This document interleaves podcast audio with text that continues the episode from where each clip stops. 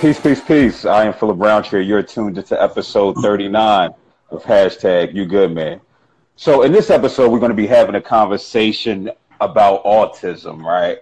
Um, in the next few weeks, I am going to be participating in an event with the Community Autism Network um, that's that's headed by my homie who's on now, Mr. Keon Mallory. And so, you know, prior to prior to the event, I just thought it would be a a pertinent topic for to be discussed on the podcast. So, you know, I asked them to come on so we can have a conversation about it because there's so much mis- misinformation that goes on with regards to the topic of autism. And despite me being in the mental health field, uh, despite me having had clients previously who've who've been diagnosed and live with autism, uh, I still have questions. There's, there's still information that I, I don't have, and that, again, that's coming from somebody within the field. So, you know, I decided to have him on. You know, I I feel like Sway, right? When Sway do interviews with people, like he get a Sway give the best introductions ever, man. It make you it make you feel it like, dang, like Sway known this boy for like the last thirty years. But in reality, he might uh, he might know of them, you know what I mean? But he get the bio or what have you, and then read off and just make it his own. And so with that, um, you know, the reason why I bring Sway up is because this is the introduction. I didn't have to ask him for a bio, right? This has been one of my good friends, what now, for the last 21 years, probably, since we was probably about 14. So uh, going to, Yeah, going to high school together. Um, we went to high school together. We went to college together. You know, we've lived in the same dorms. Boys get to see, you know, he got to see how you know, one side of the room, you know, was always junky. You know, that was usually my side. um, it's just somebody that I've been able to to have you know real conversation with, real healthy conversation with somebody who you know they you know his family treated me like family you know his his mama Kim you know with the the super salty uh, jerk chicken that we all love you, you know. Um, again we we just been through through so much together and this one of the brothers who I've just, you know, I appreciate having you in my life uh, as as a part of my tribe. Somebody again that that holds me accountable, even if I'm watching from afar, seeing the work that you're doing with regards to to autism, or whether as a, father of two young girls, as a as a husband. You know, just sit and watch it from afar. We get to learn, right? I get to learn. And so, you know, with no further ado, I just want to introduce my my my good friend, my brother, Mr. Keon Miller. Appreciate you. Appreciate you for having me. I um always watch your videos and be like, man, you gotta have me on here one of these times. But um, so I finally get a chance to get on here. But no, um, thanks for the intro. Obviously, like you said, we've been knowing each other forever. Um, and in all types of environments, all types of situations going through yeah. over the years. So yeah. it's really cool to see like what you're doing. Obviously, like we, like you said, doing a lot of different things, but what you're doing is like inspiring. And um, even when you know back when I was doing other different things, like just to see kind of your growth and all of that, and the programs that you're putting together, and the different things, whether it's physical health or mental health, I think is really cool. And that's why I always try to, whenever I can, promote, um, support, share, whatever I can to make sure, you know, I mean, people get to see what you're doing and get um, the information that you're putting out there. Well, no, listen, I, I definitely appreciate it. And that's one of the things with social media. Um, you know, the, you know, the easiest thing we can do is is press the share button. I'm a firm believer in that. Likes are cool, right? That you know, that's even if I don't know how cool likes are, honestly, the more I, I really think about social media. But the share is important because the share is saying, you know what, I see what you're doing, and you know, whoever is I interact with, I want them to see that too, right? So that's mm-hmm. always appreciated, and and that's why you know I try to do do the same. And so, right. so with that being said, we just going to just hop right into it. So, who who is Keon Mallory, Mister? If people can see the name, Mister Can. Yeah. Um. You know, I'm. I guess first and foremost, husband of going on nine years, almost ten years now. Uh, got two daughters. That's um, seven and four. Um, been working in you know field just in general human services, working with um, individuals of different aspects for over 10 years, um, and specifically with autism. Um, recently. I guess our three year anniversary um, was June 30th when CAN was founded. It became a 501c3 nonprofit organization. Um, but the Community Autism Network is a program that um, pushes inclusion. Generally speaking, it really that's that's our goal to push inclusion on the spectrum. Same to kind of break down some of the stigmas um, that people kind of perceive when it comes to people having autism and generally speaking, like being in a community just like anybody else, you know, trying to stick stay away from um, a lot of the segregated information, segregated situations that. Here's my daughter now. She just popped in here. He, you gonna come back? Yeah. Can I finish? Yeah. Okay. All right. See you later. All right. See, she threw me off now. Um, no, that's all good. Uh, but yeah, trying to break down stigmas and more importantly, uh, um, provide inclusion, like real inclusion, and not the oh, we're going to have um, autism night or sensory friendly night at the Sixers game. And there's nothing wrong with those type of things. I think that's still a step in the right direction. But what we do is provide, um, we make it inclusive for everybody. So we provide a community event like the event that we had last week. Um, we had an arts and crafts day, and that's that was for everybody. We want the whole family to come out there. Corey, take that over there. Can you go play with that with mommy and sissy? Okay, I'm gonna see you when I'm That's done. the- Okay. That's that's the that's listen, man. That's the joys of fatherhood, right? My daughter right, upstairs. I had to have a conversation with her, like, "Yo, listen, I know you playing Roblox on the laptop. I know you like to scream and and Right. yell and excitement. We just need you to tone it down some, all right? Yeah. But again, it's you know, it's the beauties. I I wouldn't trade it, you know, and not No. to get off topic, but you know, and and not having fathers growing up, right? Even when we see moments like this, it's just like you know we're breaking that tradition of that Definitely. unhealthy tradition of of not being present. So yeah, whatever she walks in, it's just like again, man, it's a, it's a beautiful thing. Again, knowing your background, you know, knowing life, you knowing mine. You know, when these things like this occur, you know, it's a it's a beautiful thing, man. It's a it's a beautiful thing. Yeah, but yeah, like I was saying, I I think um, I mean, that's really our goal is inclusion, full inclusion. Um, like I was saying, we had an event last week. Um, we had different people. We had different, um, I guess you could say, sections where we kind of sectioned it off. I had a whole arts and crafts event where that was open to everybody. So it was broken up. We had a slime section. We had where people we taught people how to make slime. We had a, a um, open art session where people could just kind of color and paint and do whatever they want. Painting with a twist section. Um, we made the little sensory water bottles. We did a lot of different things, but the goal in those situations is never to um, have events that's specific just for people with autism. Like we want that to be family friendly for everyone, so that people can have that opportunity to interact regardless of, you know, people's perceived differences. Yeah, yeah, no, and that, and that's great that that that, that happens because you know when we talk about the importance of inclusion, right, and that's how we really start to break down the barriers. We start to break down the stigma of what autism is, or you know what it what uh, different race and ethnicities, different religions, right? If we're able to come together and be able to have interactions with one another, that's how we learn. So for me, my first interaction with the with the autistic uh, an autistic adolescent, he was about 17, 16, 17, and went to Lower Merion High School, and so he was.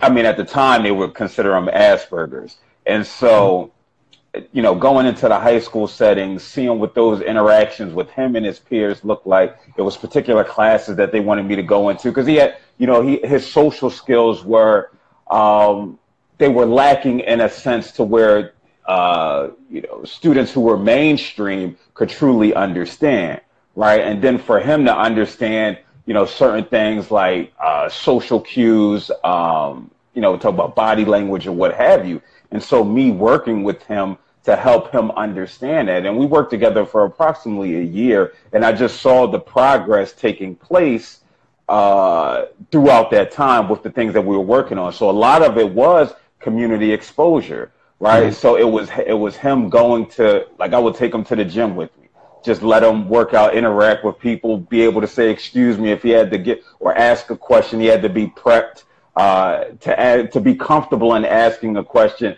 How, how many sets do you have left? Right when we're talking about a machine, and so it got to a point where him not going to the gym, not being in that environment, to where he was asking, "Listen, can we go to the gym?" Because he enjoyed being around the people, and so it was various community exposures. He ended up getting involved in karate. Right, it wasn't about his skill level, but it was just more about him being comfortable being in that environment. He ended up getting a job where he was able to, you know, build that self confidence, that self esteem. Um, I think mm-hmm. even at the end, I think he, he started to try and he, he started to court somebody. And for, for, for just in general, that's a difficult process to navigate, right. you know, in, in our teenage years. So, and, and with him, you know, really trying to work on, on, on these skills that we're talking about, you know, it was a lot of progress that was yeah. made. And again, that came from interacting with, with not only his grandmother who kept him really locked in the house because she was concerned, as a parent mm-hmm. is. A, a, parent is concerned about the well-being of their child. They don't want to see hurt or harm come their child's way. But there is an idea that you're not going to be around forever, right? right? And you want them to be able to have the skills necessary to thrive without you. And so a lot of that came, a lot of the real work came in working with her, right? right? And working with her because he was just open to whatever. He just needed the the framework and the guidance to to help him improve in that area. So, you know, when you talk about mainstream um, and having all inclusive events, that's so necessary when we're talking about, you know, when we talk about skill set building. Yeah, normal risks. I mean, at the end of the day, like, how do we learn? You know, especially in high school, college, like, we learn from trial and error. And a lot of that is, you know, situations that a lot of individuals with autism don't get a chance to do because people are, you know, parents, caregivers, so forth are overprotective. And I get it. Just like, mm-hmm. you know, uh, I'm just like you said, you know, being a parent, you're going to be protect your kids. I think what happens is over time, you know, your kids get to a point where they start to rebel and pull away. Um, the kids on the spectrum don't see that and don't know that, that they, that's something that they can do. And typically when you talk about typical kids, you know, they start to do that and parents start to, you know, let that leash go a little bit more, a little bit more to the point where you start to see more independence. Kids on the spectrum, if they don't have those outlets, they don't have friends, they don't, they can't see other people doing those things.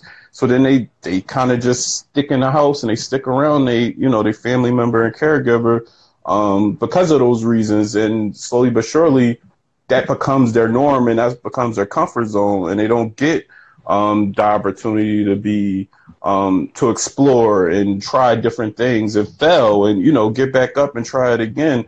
And i think that's part of you know our goal is to try to push for that. And when i'm talking to you know families that's a lot of what i'm communicating to them is to give them a chance. I mean obviously depending on where their skill level is with communication or socialization, you know, you want to um, try to set them up for success in the beginning so that they want to continue to keep doing it. But um, after a while, you kind of got to take the training wheels off and let them let them try it. Um, let them try it in a safe way. Obviously, um, we're not setting people up for failure, but to let them try it in a safe way. And once they do that, then you start to open up, similar to the young man that you were just talking about um, I'm sure after a while, when he started to get out there and he started to interact with people, you know, that opened up different ideas of what he can and can't do. And I think that's just our, you know, I mean, generally speaking, that's our goal and that's what we're trying to do and um, help parents. It kind of starts with them. Obviously, it starts with supporting them with understanding, you know, why they need to do these things and why it's important for them because all these years they've been taught a lot of different things. They've been told from this specialist and that specialist. They mm-hmm. need routine. They can't, you know, they struggle with this, they struggle with that, and a lot of people not speaking about where their their strengths are and building off of that. Um, so that's kind of where we we kind of take a little different approach and um, try to help push push that way. Yeah, no, I think that's that's an important part to to really hone in on is you know, this idea of a strength-based perspective uh, encompasses all, right? And it's this idea that you know, we do have we do have certain strengths, and if we can really focus in on that, no matter what you've been diagnosed as, you know, again, no matter what your your identity is, we all have a strength and we all have something to offer this world. And it for all of us, again, it has to be nurtured, right? It has to be nurtured ideally from a younger age. So then when we get to the point of adulthood, that, you know, we're comfortable in, you know, in truly trying to understand our purpose. And that's no different. That's that's no different with a, a, a child who's been diagnosed with, with being autistic, they still have a purpose. They still have a, a, a they still have the right to live a healthful, a, a healthy, fruitful, and productive life. Whatever that look that might look like for them, they have the the right to be able to enjoy life to the best of their capabilities, right? So, so yeah, so that's so critical. I, I do want to get into to the idea of just some statistics regarding autism. Now, I was reading that that boys, and this being a men's wellness podcast, that mm boys are four times more likely to be diagnosed with autism than girls. Yeah. Have you found that in your in your research and, and just in your work in general?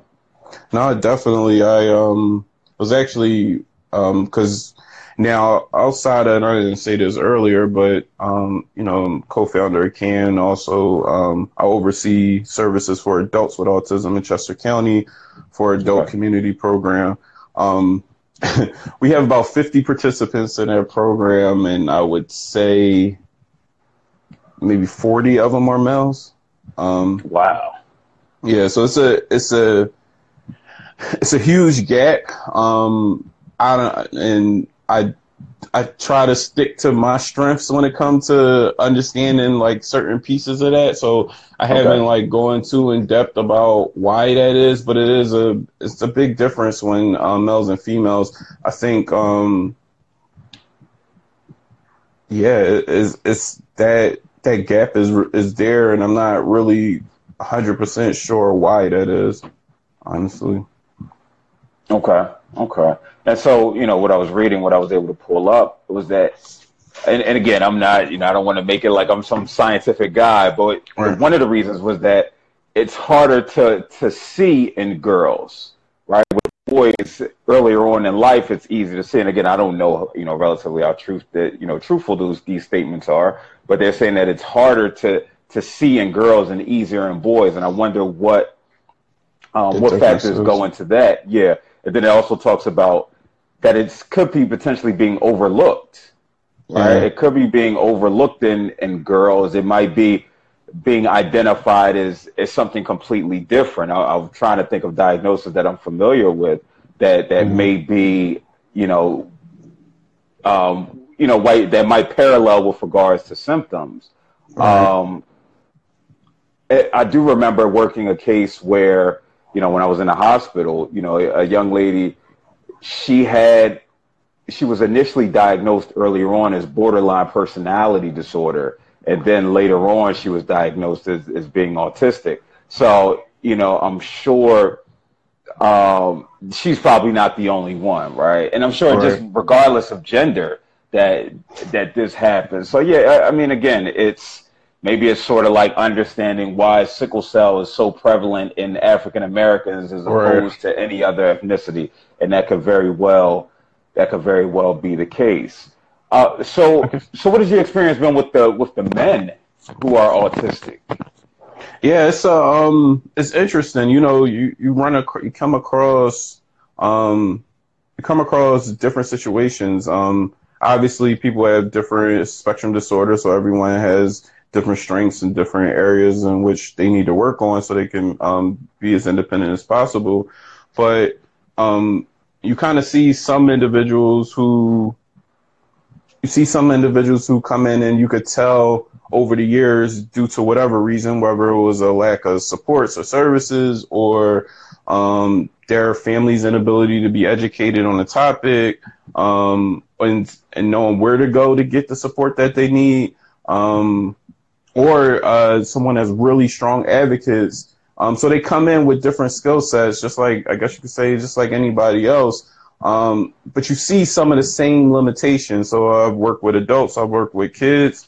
Um, and you kind of can see some of the same similarities um, when you talk about developmentally. Uh, autism is a developmental disorder, so a lot of guys that's in, you know, I may work with that's in their 20s developmentally, they may be in their mid to late teens, and they're coming mm-hmm. up on a lot of different things that you know we would have went through when we were in high school, the puberty stages, and um, coming in touch with their sexuality and um, trying to figure out what they like, what they don't like. Um, so when you're working with those individuals, where you know it's a lot of work from that perspective. Then you have some individuals they were diagnosed late in their 30s and 40s, um, so they're coming with a wholly, totally different perspective on you know their life before they were they had a yeah. diagnosis and all, after. Um, so obviously in them situations, you kind of attacking it a little bit differently and trying to support them a little differently. I have a guy, um, he went his whole life, he just felt like he was different. Um, he went, um, he went through high school. His dad was a barber. Then he became, um, got his license to become a barber. Um, but he didn't want to cut hair. He just did it because his dad was open to it and wanted him to do it. Um, after a while, he's working kind of odd jobs, going to community college and trying to figure out. But over, he never had real friendships, no real friendships. He had people he had a claim of um, acquaintances and stuff like that, but no real friendships. And then I think around his early 20s, he got the diagnosis, and it kind of opened up his eyes a little bit more once he did some research as to what autism was um, and why he struggled with um, meeting people and actually interacting with people and making friends and being like his brother and sister who had families and all of that. So we kind of we kind of started there, and then he had just like any just like us, family situations came up. His father passed away and left him a barbershop. So now you're talking about a grown man who oh wow is lacking some, um, you know, pretty significant communication and social skills, and has a lot of anxiety as well. Um, and he's thrown this big business, and he's in there cutting hair and trying to run the shop. Um, it's a lot. It's a lot for him. Um, so trying to support him and meet him where he is, and slowly but surely kind of build up his success with uh, meeting new people, understanding some of the different social norms that go on in you know society today, um, understanding you know how to communicate in a barbershop, which we know is a whole totally different language. Yeah, um, yeah, that's for sure. different for him. So it's it, it's a lot. It's really interesting. I enjoy it. Um, you see, you know, unfortunately, you see some people who um, haven't they could be a lot further if they would have got support earlier, but at that point it is what it is. So you're trying to meet them where they at and try to build help build as much as you can. Okay. Okay. So, and uh, I mean, there's two questions that, that come from that. So I'm gonna go with the first one. So I know you said you work with, you know, uh, about 40 out of the 50 are, you know, are men. What percentage right. of that would you say are, uh, you know, people of color? probably less than five, I would say. Wow. Um, it's a real small percentage um, of African Americans, and I've seen that. That's not even just what I'm doing now, working with adults, but even um, working in schools with kids, and that's definitely a question that kind of comes up from time to time. You kind of wonder why, and I. I'm pretty sure I have some ideas as to why when you think about. So, so what's some of the ideas? Some of the like family structures and just obviously growing up in the African American household. And you think about um, the stigma related to um, getting a diagnosis like that and being different.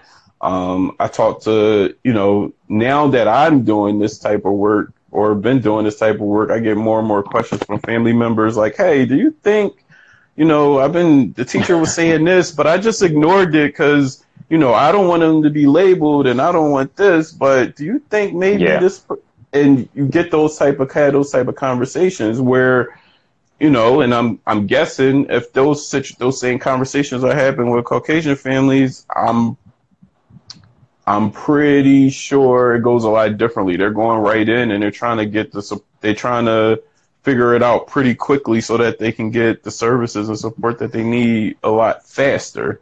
Um, yeah and that's that's that's been a big thing. I know for sure. You know, you could be diagnosed as early as 18 months, um, 18 to 24 months. Um, an individual with autism. I think I'm pretty sure, and I don't know I had a statistic in front of me, but most African Americans on average, it's like two years after that, um, like four or five years old when they're getting the diagnosis. Because I think for some of the reasons I just said, people don't want labels. Um, they're scared of labels, and that, which I understand. Um, but I think it's a little different when it comes to autism.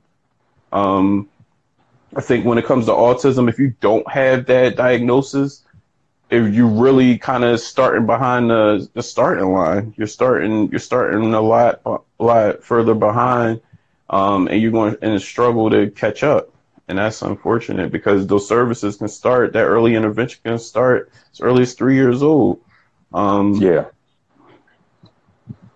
Yeah, and so uh, and so when you know again in, in preparation for this, I was looking up just why when it when it comes to, to African Americans, and this actually stems from a few years ago, and I, I think I have reached out to you. Um, mm-hmm. I think we might have had a, a, a, brief discussion on it. You know, I had a, I had was given a client, and he was about seven years of age, and he had from the first my first time meeting him, he had all the the the telltale symptoms, the one that we most know, like be, like perseverating on a task for you know for hours on end. His grandmother, she would buy buttons, and he would just put buttons together, literally for for multiple hours. He had communication issues. He had um, he had social deficits, social skill deficits, and so like from that first moment, I knew something. He had some type of developmental delay. Now, he was diagnosed with, and, and this is one of the, you know, one of the things that, that comes up when we're talking about, uh, especially African American families and their, their interaction with healthcare providers. He was diagnosed with having uh, depression, I believe depression, anxiety, and oppositional defiant disorder. Mm-hmm. And nothing spoke to the behaviors that I saw from the first moment that I met him. And if right. anybody uh, if anybody, you know, was paying attention, uh, as far as professionals, then they would see that as well. So he had a psychiatrist who, who was prescribing him medication. He had the, the agency that I worked for. And the grandmother, she was on top of it. She would do everything that they said.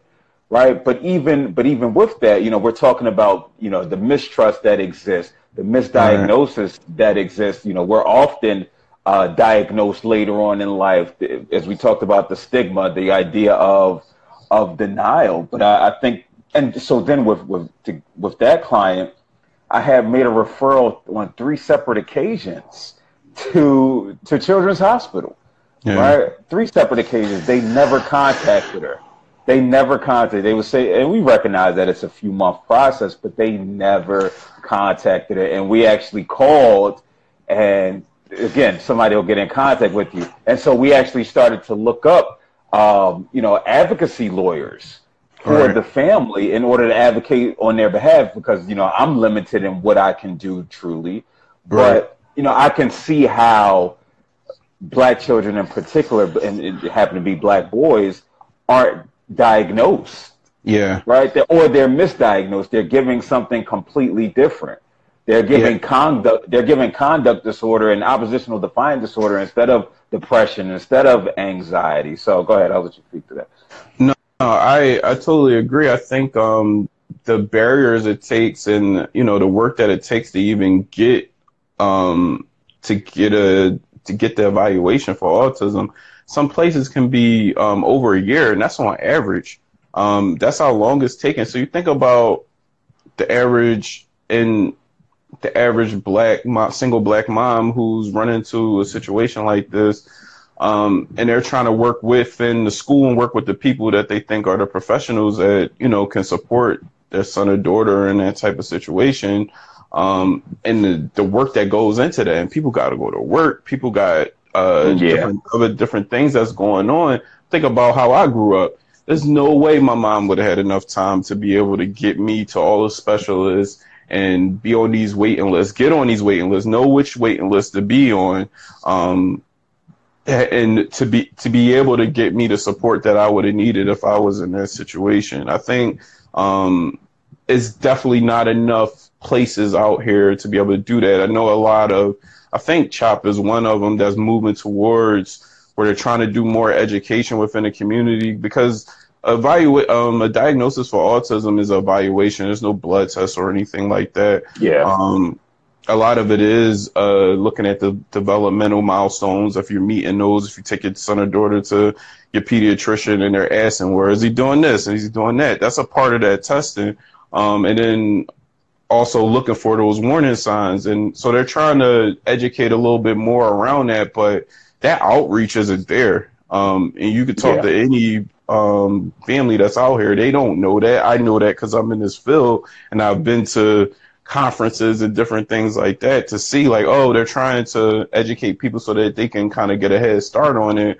But there's no outreach for that. Um, and I, I, think that's definitely um, where people struggle at. And like I said, if you grew up like me or you um, in the situations that we did with our moms, I'm pretty sure we're going to be behind as well um, in that situation. Yeah, yeah, no, I, com- I, I completely agree, and it it can be frustrating. Again, I you know when we talk about this, I can only imagine, you know, and the grandmother I'm talking about, she now her husband actually just died um, probably earlier this year. So here she is as a grandmother raising two children. One, you know, his younger sister who has uh, behavioral issues on the, on the physical side.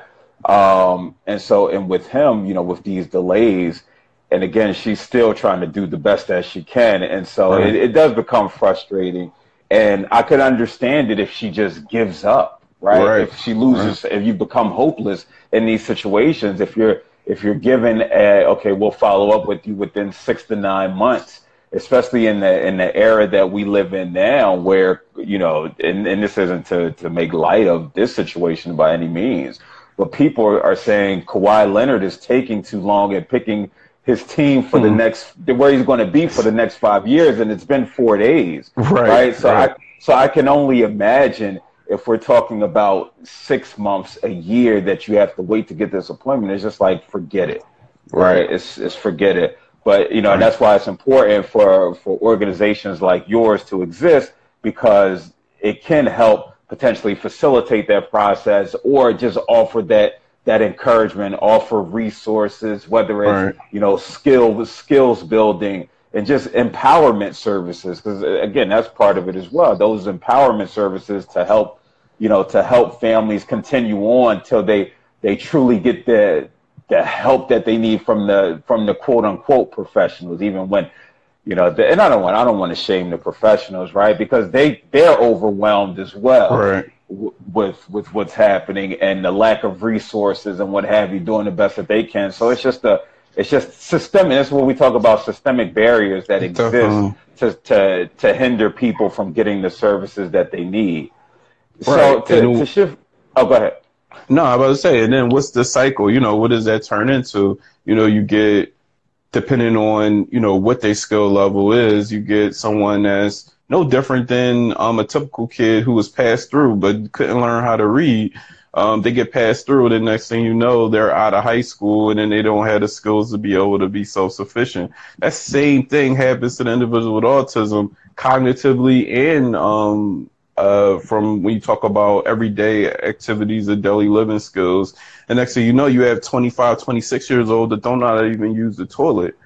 And so, mm. what type of quality of life are they to have in them type of situations? You know, yeah. What's what's the you know what's the life expectancy? They end up getting drugged up, put into some type of community group home for somebody making nine dollars an hour. And how much support are they going to get in that situation? I I think, um, and that you see that same kind of story. And then, like I said, you know, working with adults, I see all types of um I see both ends of the spectrum when it comes to that, not autism spectrum, but when it comes to the people who had support and had different services to the ones who didn't, and you know they're almost basically starting from scratch.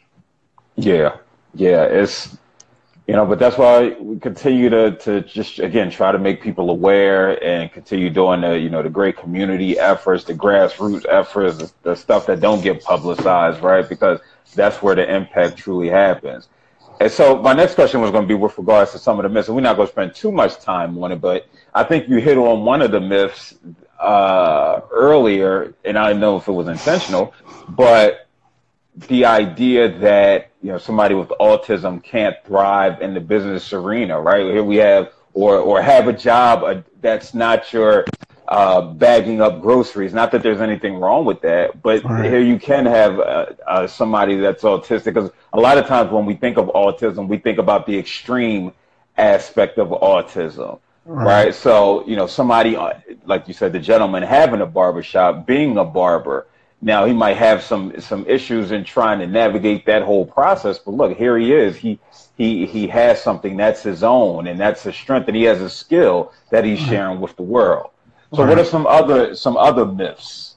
Yeah, I mean that's that's definitely one big one that you know people with autism either have some type of intellectual disability or they can't you know function in society. They can't live on their own. Um, all individuals with autism have some type of uh, um, um, yeah, I would say intellectual disability. That's probably one of the biggest ones that I feel like I run into. Um, and I think that also the myth about the spectrum, I think that's a big one that um, people don't seem to catch. Um, I think people use typically think about the spectrum as being something that's linear when it's more that's it's more circular. Um, there's no like that high functioning, low functioning autism. I think um, is a, definitely a big misconception. I think if you look at it from a circular perspective, you can have someone who maybe have uh, really strong communication skills, but um, sensory wise, they have a lot of sensory uh, regulation issues.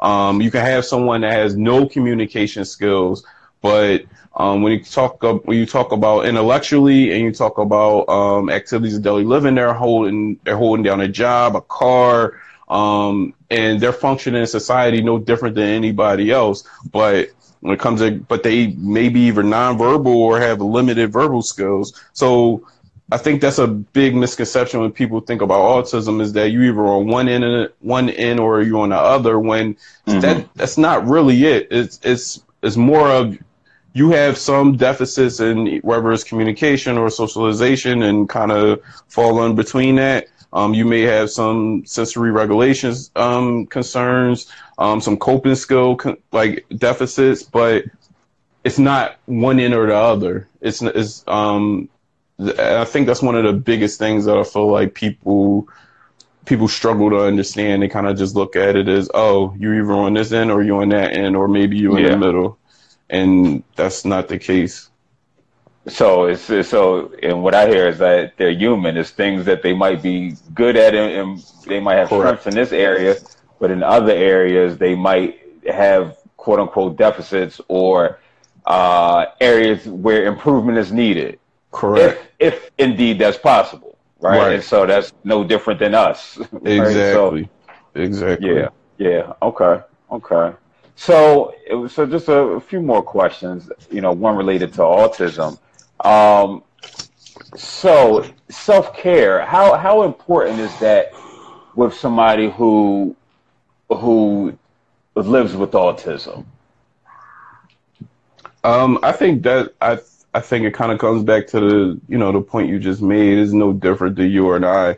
Um, yeah, I would say in the program I work with with adults, maybe seventy percent have a comorbid diagnosis with whether is um, anxiety, depression, um, some have like intellectual disabilities in autism, but um, self care is big. Um, I think helping people develop coping skills um, and be able to help them function in society is really important. When you think about, unless we could talk about some of our more high verbal, um, highly skilled individuals that's on the spectrum, they're going to work every single day. Um, and they may have this shirt and they they may have some sensory issues and um, this shirt that they have on they have a dress code at work and they're trying to work through that every single day and we may not even be able to see that and understand that um, that they're dealing with not just you know the requirements of that job, but they're dealing with some internal issues um, that are um, giving them ish- that giving them concerns from a sensory regulation standpoint um, that they're trying to work through as well. So self care is really important. We we try to support the individuals in trying to identify and what works for them, no different than anybody else. Um, finding out ways to take breaks, trying to find out um, ways to step out for a second, stuff that's not going to be stigmatizing to you know someone else that's going to see you, one of your coworkers or anybody else. Like shoot, if you need to step out and go to the bathroom, throw some water on your face so you can uh, get yourself better, um, ready to go back in, go do that. If you need to go take a lunch break, put your put your headphones on, listen to some music for a little bit, and come back in there. Do what you got to do. Um, I th- I think whether that's working out, we have some guys that are really into stuff like Muay Thai and um, um, different physical combat type of things. That's self care for them. It really just yeah. depends, and it's really no different from any typical individual. Um, they're just trying they they're trying to figure out different things that's going to help them um, stay focused um, have the same uh, and say have the same opportunities as you and I. No, it makes sense. It makes sense. It actually answered my, my last question. So listen, listen, I appreciate having you on. So now we're going to get into the aspect of this this softball game that's coming up. Oh man! So yeah. so let people know about the about the softball game and how they could join Team Quadify. I actually found some ringers too. I, oh, I you got some ringers? ringers. Yeah, I, okay. I, I did. I, I, found some ringers. Their softball tournaments, their softball league starts at the end of August. So okay. there was like they could potentially use this as a warm up. And okay. so it's an organization. My, you know, a friend of mine, Jamie, who I met with on Tuesday, his organization is looking to to really do more community work, right? Mm-hmm. And when I say community work, you know, as as as was said to me that there's again that that idea of you need to work with people, right? right In order to right. if you're coming from a particular background and your exposure to to black folk might be minimal or uh, other people of color might be minimal or dealing with somebody who might have some developmental disabilities might be minimal. The best way to do it is in arenas where you get to truly interact. And so, uh, so I haven't finalized it yet, but you know, they may be, you know, participating in the in the softball tournament. But go ahead, I'll let you talk about what's coming up. Yeah, no, the more the merrier. I think, um, I think, and that was kind of the purpose behind this. This will be our third year doing a softball fundraiser. We try to do at least two fundraisers a year um, for this nonprofit, you know, being a nonprofit, we work off of donations, and that's what helps to provide the activities that we do for the community. All of our events are always either free or really low cost for the families that come. And that's for all our families, um, regardless of you have kids on the spectrum or not. You know, we want to make sure that these events are there's not a lot of barriers for you to come to these type of events and softball or baseball, I guess you could say, being a love of mine, I think, you know, I wanted to um, kind of join forces with that and try to um, find a way for us to be able to raise money and have fun and it's do something that's healthy um, um for everyone. And so this is our third year. I'm excited that uh, Phil and Quadify they wanted to put a team together to go against us. The first two years we kind of mixed it up and kind of did it within our own team. Um, but this year is really cool, and I think it's really cool that you had that conversation with the gentleman about their program because that's what really what it's all about. Um, giving opportunities for people to put out their mission and their focus so that more people can benefit from the great services that we have. And um, so July 20th will be our third annual softball game, Team Can versus Team Quadify. Um, you can get um, if you want to donate, we have three different levels of donations. All star donors, it's a forty dollar donation. Um, within that, you get obviously a shirt for the game. Um, you get a water so you're not dehydrated during the game because it can get hot out there. Um, you also will have um, some food, hot dogs, snacks, and then we're also want to we want to try to promote people through you know using our uh, using our um, program, whether it's social media or our website to promote what you do. Cause we want to highlight donors. Like people don't have to, you know, people work hard. They don't have to donate money to things for other people. And but we want to, if, if you're going to do that, we want to try to promote you as much as possible. So um, that that comes with the forty dollar um, donation, and you get to play in the game, obviously. Um, then there's a thirty-five dollar donation that comes with uh, um, food, the game, um, your T-shirt as well. Um, and then there's a $30 we call a rookie donation, which we still appreciate. So don't feel bad if we just put rookie on there. We're trying to make it fit within the, uh, the dynamics of the yeah. game with the rookie, all star, and veteran. But if that's all you got to donate, we really appreciate it regardless. I don't care if you got $5, $1, it's going to go towards a good cause so that we can have these free events for the kids in the community, families in the community. Um, so you can go on Eventbrite, you could do that. You can um, hit up PayPal. I know Phil has a PayPal. We have a PayPal. Um, and if you got so Cash App, same thing. So what's the what's the Eventbrite? Um, what can they look up on Eventbrite?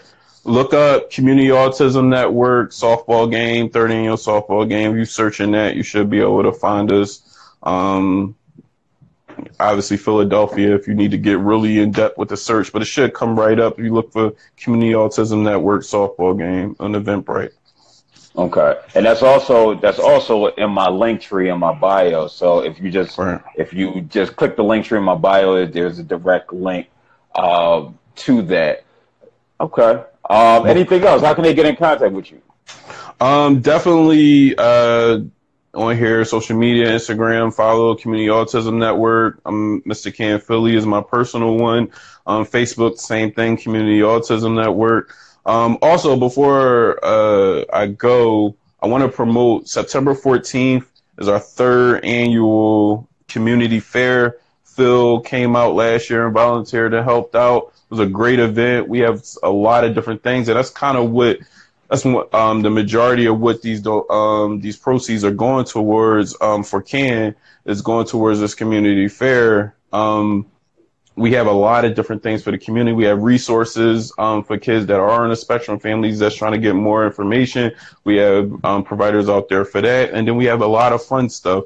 We have different field games. We have moon bounces. We have a mobile petting zoo. We have a video game trailers. Um, we have an indoor piece where we're doing. Um, we have sensory room where you can do a lot of sensory integration things inside. So it's an indoor outdoor event at the New Covenant campus on Germantown Avenue, across the street from the uh, trolley, uh, the trolley um, breakfast spot.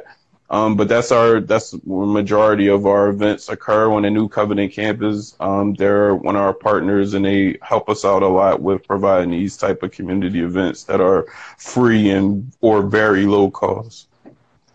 Okay. All right. Well, listen, man, I appreciate having you on here today. That's it's July Fourth. It's always interesting about Black folk celebrate July Fourth. you know, I think it's starting to change yeah. a little bit.